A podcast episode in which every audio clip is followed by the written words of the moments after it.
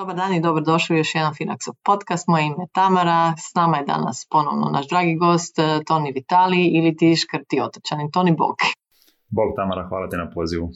Hvala ti što si opet s nama. Evo danas na interesantnu temu znači oporuka. Ti si baš eh, nedavno smo imali webinar i spomenjali smo oporuku i, i tako dalje, pa evo htjela sam s tobom obraditi ovu temu. E, reci ti nama, znači jesi ti napisao oporuku i kako uopće došlo do E, pa evo, napisao sam oporuku, iako sam u, u ranim 30-ima, ovaj, to dosta, onako ljudi možda zvuči na prvu nekako čudno, neki će možda reći morbidno, iako ja uopće se ne bi ovaj, s tim složio niti malo. E, znači, mislim da je to dosta, dosta bitna tema iz područja osobnih financija, moramo biti svjesni ako E, pričam o poruci, pišem oporuku da to ne znači da, da smo ovaj, ovako da planiramo.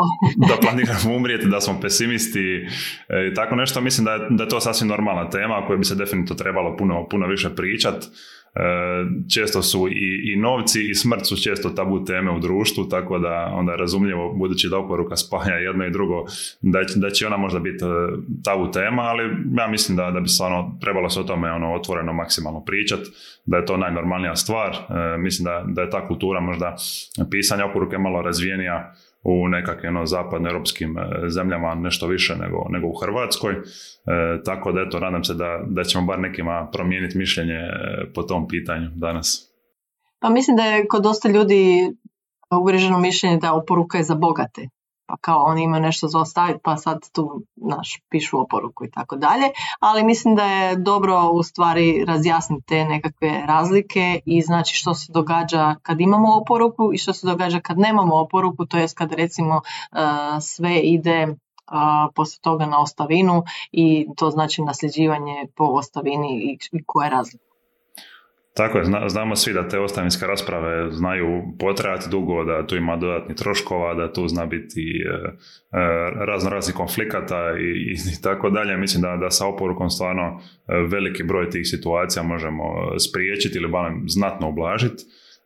isto tako, ne mislim da oporuka, ovo što si rekla, samo za bogate, niti da na oporuku gledamo samo kao na dokument koji je za, za nasljednike. Ja bih rekao da oporuka čak i nekako bitna, ajmo reći, vježba iz područja osobnih financija. Dakle, dok pišemo oporuku sami za sebe, mislim da nam, da nam daje nekakvu vrijednost E, u prvom redu, dakle prvo naravno da, da popišemo svoju imovinu ako već nismo, ako već ne znamo kolika nam je jel, naša, naša osobna neto imovina, a s druge strane da razmislimo jednostavno o nekakvim našim e, životnim prioritetima, ciljevima, e, o tome što bismo htjeli općenito jel, napraviti u ovom svijetu, ostaviti iza nas i tako dalje.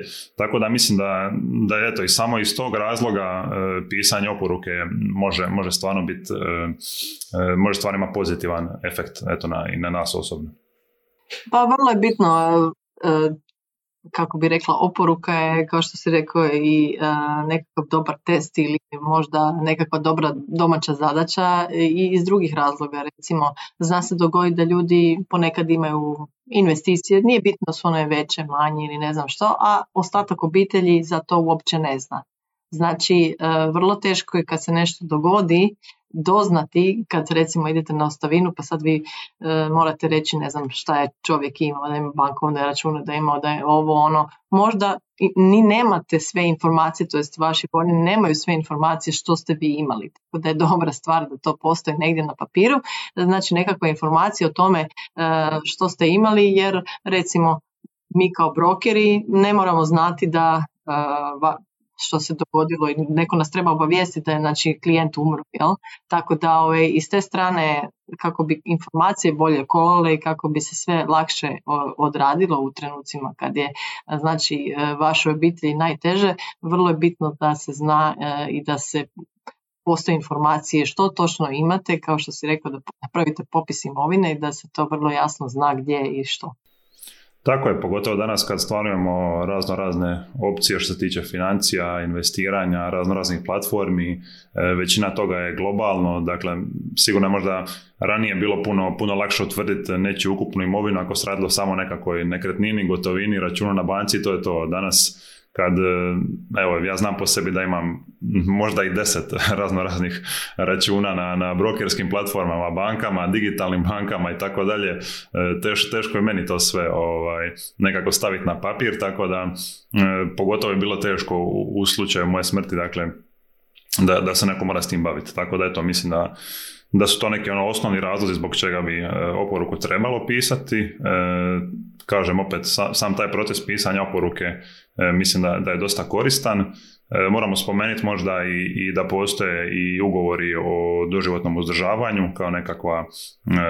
I dosmrtno, to je razlika. Da, tako je, doživotno i dosmrtno, da.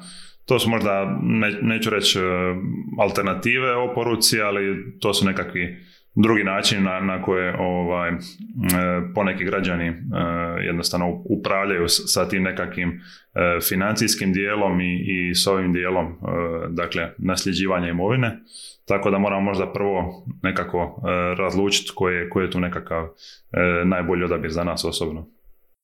Da, možda samo da spomenemo, znači što znači imanje oporuke ili ovo što si rekao ugovora o doživotnom dosmrtnom uzdržavanju kad dolazi do ostavine. Znači u tom slučaju je vrlo jasno e, što ostaje kome, jel? je zbog toga što je to negdje napisano i to je službeno. E, da, da, dok kad ništa od toga nije napisano i ne postoji, onda dolazi do ostavine, onda postoji taj prvi e, red nasljeđivanja i zna se točno kako to ide. E, možda da se dotaknemo sad tih vrsti oporuka.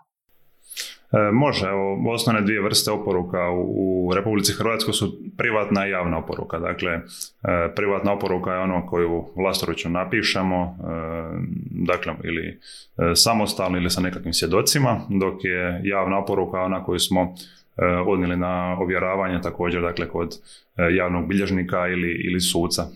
tako da to su nekakve dvije, dvije osnovne vrste ali bitno je napomenuti da je i, privatna oporuka također e, pravno valjana. Dakle, ako je vlastoručno napisana, dakle, doslovno ono što se kaže e, papir i olovka i potpisana, dakle, ona je pravno valjana. U slučaju da smo je natipkali, e, tad moramo imati i svjedoke, dakle, prilikom pisanja oporuka. Dakle, to, to su neke ono bitne stvari o kojima treba razmišljati, jer ono što se kaže, E, džabe nam je da imamo oporuku ako nismo je sastavili kako treba, jel? ako nismo imali e, saznanja o tim nekakvim osnovnim elementima. Tako ako da, se može usporavati vrlo jednostavno, onda da. Tako je. Tako, tako da bih ja rekao možda i za većinu građana da nekako najjednostavnija, najbrža, najjeftinija opcija je ta privatna oporuka. E, također mislim da je možda nekim ljudima ugodnije e, ovako lipo doma sidnete sami sa sobom, e, pola sata si odvojite papir i olovka i tako krenete malo razmišljati o svojoj imovini, o nasljeđivanju i tako dalje. Tako da mislim da, da je to sasvim jedna, jedna dobra opcija i opet ponavljam dobra, dobra vježba za naše osobne financije. Vrlo važna informacija je gdje čuvati oporuku. E, tako je, dakle to je, spomenuli smo ovo privatna javna, dakle ta javna oporuka se onda čuva to nekakvom e, sudskom registru ili kod javnog bilježnika, tako da eto, što se tiče tog dijela, možemo možda biti bit sigurniji da je, da je u dobrim rukama, jel? E, ova privatna oporuka, dakle, na, trebala bi se negdje, negdje na neko sigurno mjesto pohraniti, možda i obavijestiti e, nekoliko, nekoliko osoba gdje, gdje se ona nalazi, naravno, osoba od povjerenja. E, tako da je to ta pohrana oporuke naravno, naravno e, vrlo, vrlo bitna. E, eto, kad smo nekako možda odlučili e, koju ćemo vrstu e, oporuke sastavljati, možda prva stvar je to što smo spomenuli, dakle popisivanje imovine, a drugo su možda ciljevi, dakle što uopće želimo mi postići dakle, s tom oporukom, želimo li jednostavno dakle, urediti znači to nasljeđivanje, dakle koliko imovine će ići koje osobi i tako dalje, ili možda želimo prevenirati nekakve, nekakve probleme koje bi se mogli pojaviti kod ostavinske rasprave i tako ti nekakvih faktora kojima smo, kojima smo već pričali. Da, možda znači više o sadržaju, jel, što bi trebalo biti u toj oporuci, kako, što, što je to inventar, kako si ti napisao u svom blogu, jel, obveza i inventar sve te imovine koju mi imamo, pa znači kako to napisati, možda evo iz prve ruke, kako si to ti napravio. Pa da, eto, nakon, nakon te nekakve ukupne imovine ili inventare imovine, jel, kako, kako sam to ovaj, definirao, imamo i naravno moramo spomenuti sve obveze. E, dakle, sve kredite, dugovanja, minuse i, i tako dalje. E, to je naravno također još jedan vrlo, vrlo bitan e, dio koji se mora urediti. Dakle, nakon imovine i obveza, sljedeći vrlo, vrlo bitan faktor je E, navesti sve korisnike oporuke, dakle e, ko, ko će biti te osobe kojima, kojima ide e, naša imovina ili ne daj Bože obveze, jel? I to dakle naravno onda urediti i po, po konkretnim iznosima, konkretnim oblicima imovine i tako dalje. Dobro, znači kad smo to završili, ovaj, mislim da imamo najvažniji dio jel, oporuke, kao što sam rekla, dobro je tu navesti u detalji jel, sve što se tiče uh, inventara jel, jednog i drugog kako bi to zaista bilo što uh, realnije da nam ne iskaču kasnije nekakve još dodatne stvari pa da imamo uh, da ostavimo i neugodno iznenađenje možda ljudima u toj cijeloj priči. Ovaj ono što si rekao što se tiče punomoći znači odvjetniku kad se radi ta vrsta znači oporuke, možda kako se sve to aktivira, znači prilikom smrti nekoga, jel, koji je proces kad imamo oporuku i ona je možda pohranjena negdje. E, pa ne, nemam još osobnog iskustva naravno e, s tim, ali... Iz prošlog života. da, iz prošlog života, ali bitno je napomenuti da e, se punomoć se može dati ili odjetniku ili nekakvoj drugoj fizičkoj osobi za izvršenje oporuke, ali to je opcionalan dio, dakle to nije to nije obavezno. također postoje tu još nekakve, nekakvi drugi parametri osim ovih dakle imovine i obveza E, ti nekakvi korisnika oporuke i tako dalje, koji su opcionalni, a to su recimo e, ako imamo vlastiti biznis da, da možda e, nekako da, da, da, da navedemo kome ćemo propustiti biznis, može čak i kreirati nekakav, nekakav okviran plan za, za preuzimanje tog biznisa. također da možda razmislimo prije samog e, navođenja dakle, korisnika oporuke, želimo li možda dio tih sredstava prije naše smrti e, donirati negdje ili nekome pokloniti i tako dalje. Tako da mislim da ili na kraju krajeva investirati, tako da mislim da, da su to sve nekakve bitne bitne smjernice u kojima, kojima trebamo razmišljati. Um, onaj dio koji si ti isto naveo, evo ja sam te pitala što se tiče tih revizija, znači koliko često i što je bitno ovaj, pregledati prilikom revizije same oporuke. E, pa da, mislim da, da bi bilo dobro raditi tu nekakvu reviziju oporuke, možda ovako okvirno jednom godišnje e, ne bi bilo loše, ali kad god nam se možda imovina promijene na nekakav značajan način, može biti onda e, baš bili nekakvi dobri, dobri trenuci za reviziju oporuke, dakle želimo da nam bude nekako, ono što se kaže, updateana, jel, da, da ti e, podaci odgovaraju e, stvarnom stanju na, na računima, naravno ako investiramo, znamo da te investicije idu i gore i dolje i, i tako dalje, tako da mislim da, eto, ajmo reći okvirno jedan put godišnje bi bila, bil nekako dobar, dobar vremenski okvir da napravimo e, tu reviziju oporuke, nešto dodamo, izbacimo ili možda napišemo jel, potpuno, potpuno novu oporuku. Eto, ja mislim da smo sve e, pokrili što smo htjeli što se tiče oporuke. E, nadam se da smo vam pomogli što se tiče informacija i motivacije same, znači da napišete oporuku i zašto je ona važna. Hvala ti Toni i na tvojoj osobnoj priči. Mislim da je to uvijek e, super slušati iz e, prve ruke e, i ono što smo rekli na početku znači nemojte misliti da je to morbidno ili da ne znam, to donosi lošu sreću. Toni, kad si ti napisao svoju prvu oporuku? Pa evo prije nekakvih godinu dana, baš kad sam krenuo razmišljati, istraživati o toj temi, dakle Tad sam imao... Still, still alive and kicking, što bi Da, still alive and kicking. Tad sam imao okruglo 30 godina, tako da mislim da, da nije prerano uh, za napisat. Evo, ne znam ili jesi ti napisala oporuku ili ne.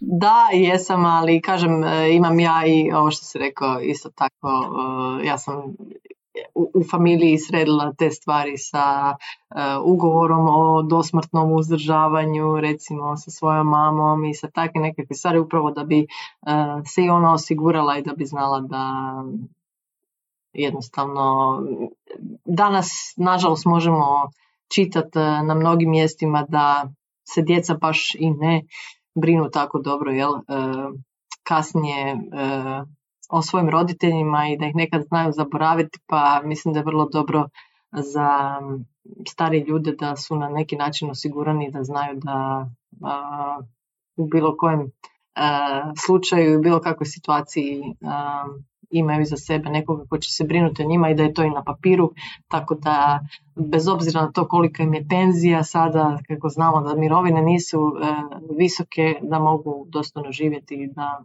ne moraju razmišljati o recimo financijskim stvarima.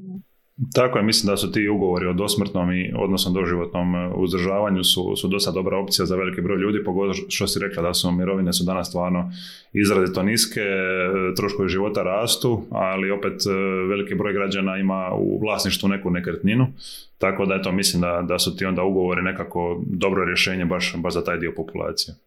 Pa da, i znamo sami da u obiteljima dosta često, posebno kad dolazi do tih ostavina i svega, onda se onda počnu problemi jel? E, mhm. i e, vrlo je dobro to riješiti jer najgore u takvim situacijama, znači kad već e, imamo takvu jednu bolnu situaciju i moramo sa takvim stvarima ovaj, se, da kažem, razračunavati, onda još kad nastanu tu obiteljske preprike i sve se to može i odužiti i zakomplicirati i tako dalje. Možemo zaista svima napraviti uslugu time da to na neki način riješimo prije i da nema onda nikakvih e, problema potom. Tako je, sigurno smo svi čuli bar za, za jedan, dva ili, ili više primjera e, iz, iz naše okoline takvi, tako da to mislim da da iz te strane sprečavanja tih nekakvih eventualnih e, prepirki, konflikata, e, oporuka ili ugovor o dosmrtnom ili e, doživotnom uzdržavanju stvarno mogu biti dobra opcija. Kaže se čist račun, duga ljubav, a iz te strane je dobro, znači ako se zaista želimo pobrinuti za one koji nas u tom trenutku bi naslijedili, a zaista ne znamo kad se nažalost nešto može dogoditi, dobro je da te stvari barem onda nisu stresne i da im ne nakalemimo još gomilu drugih stvari na, na vrat, nego da jednostavno bar s te strane to bude riješeno.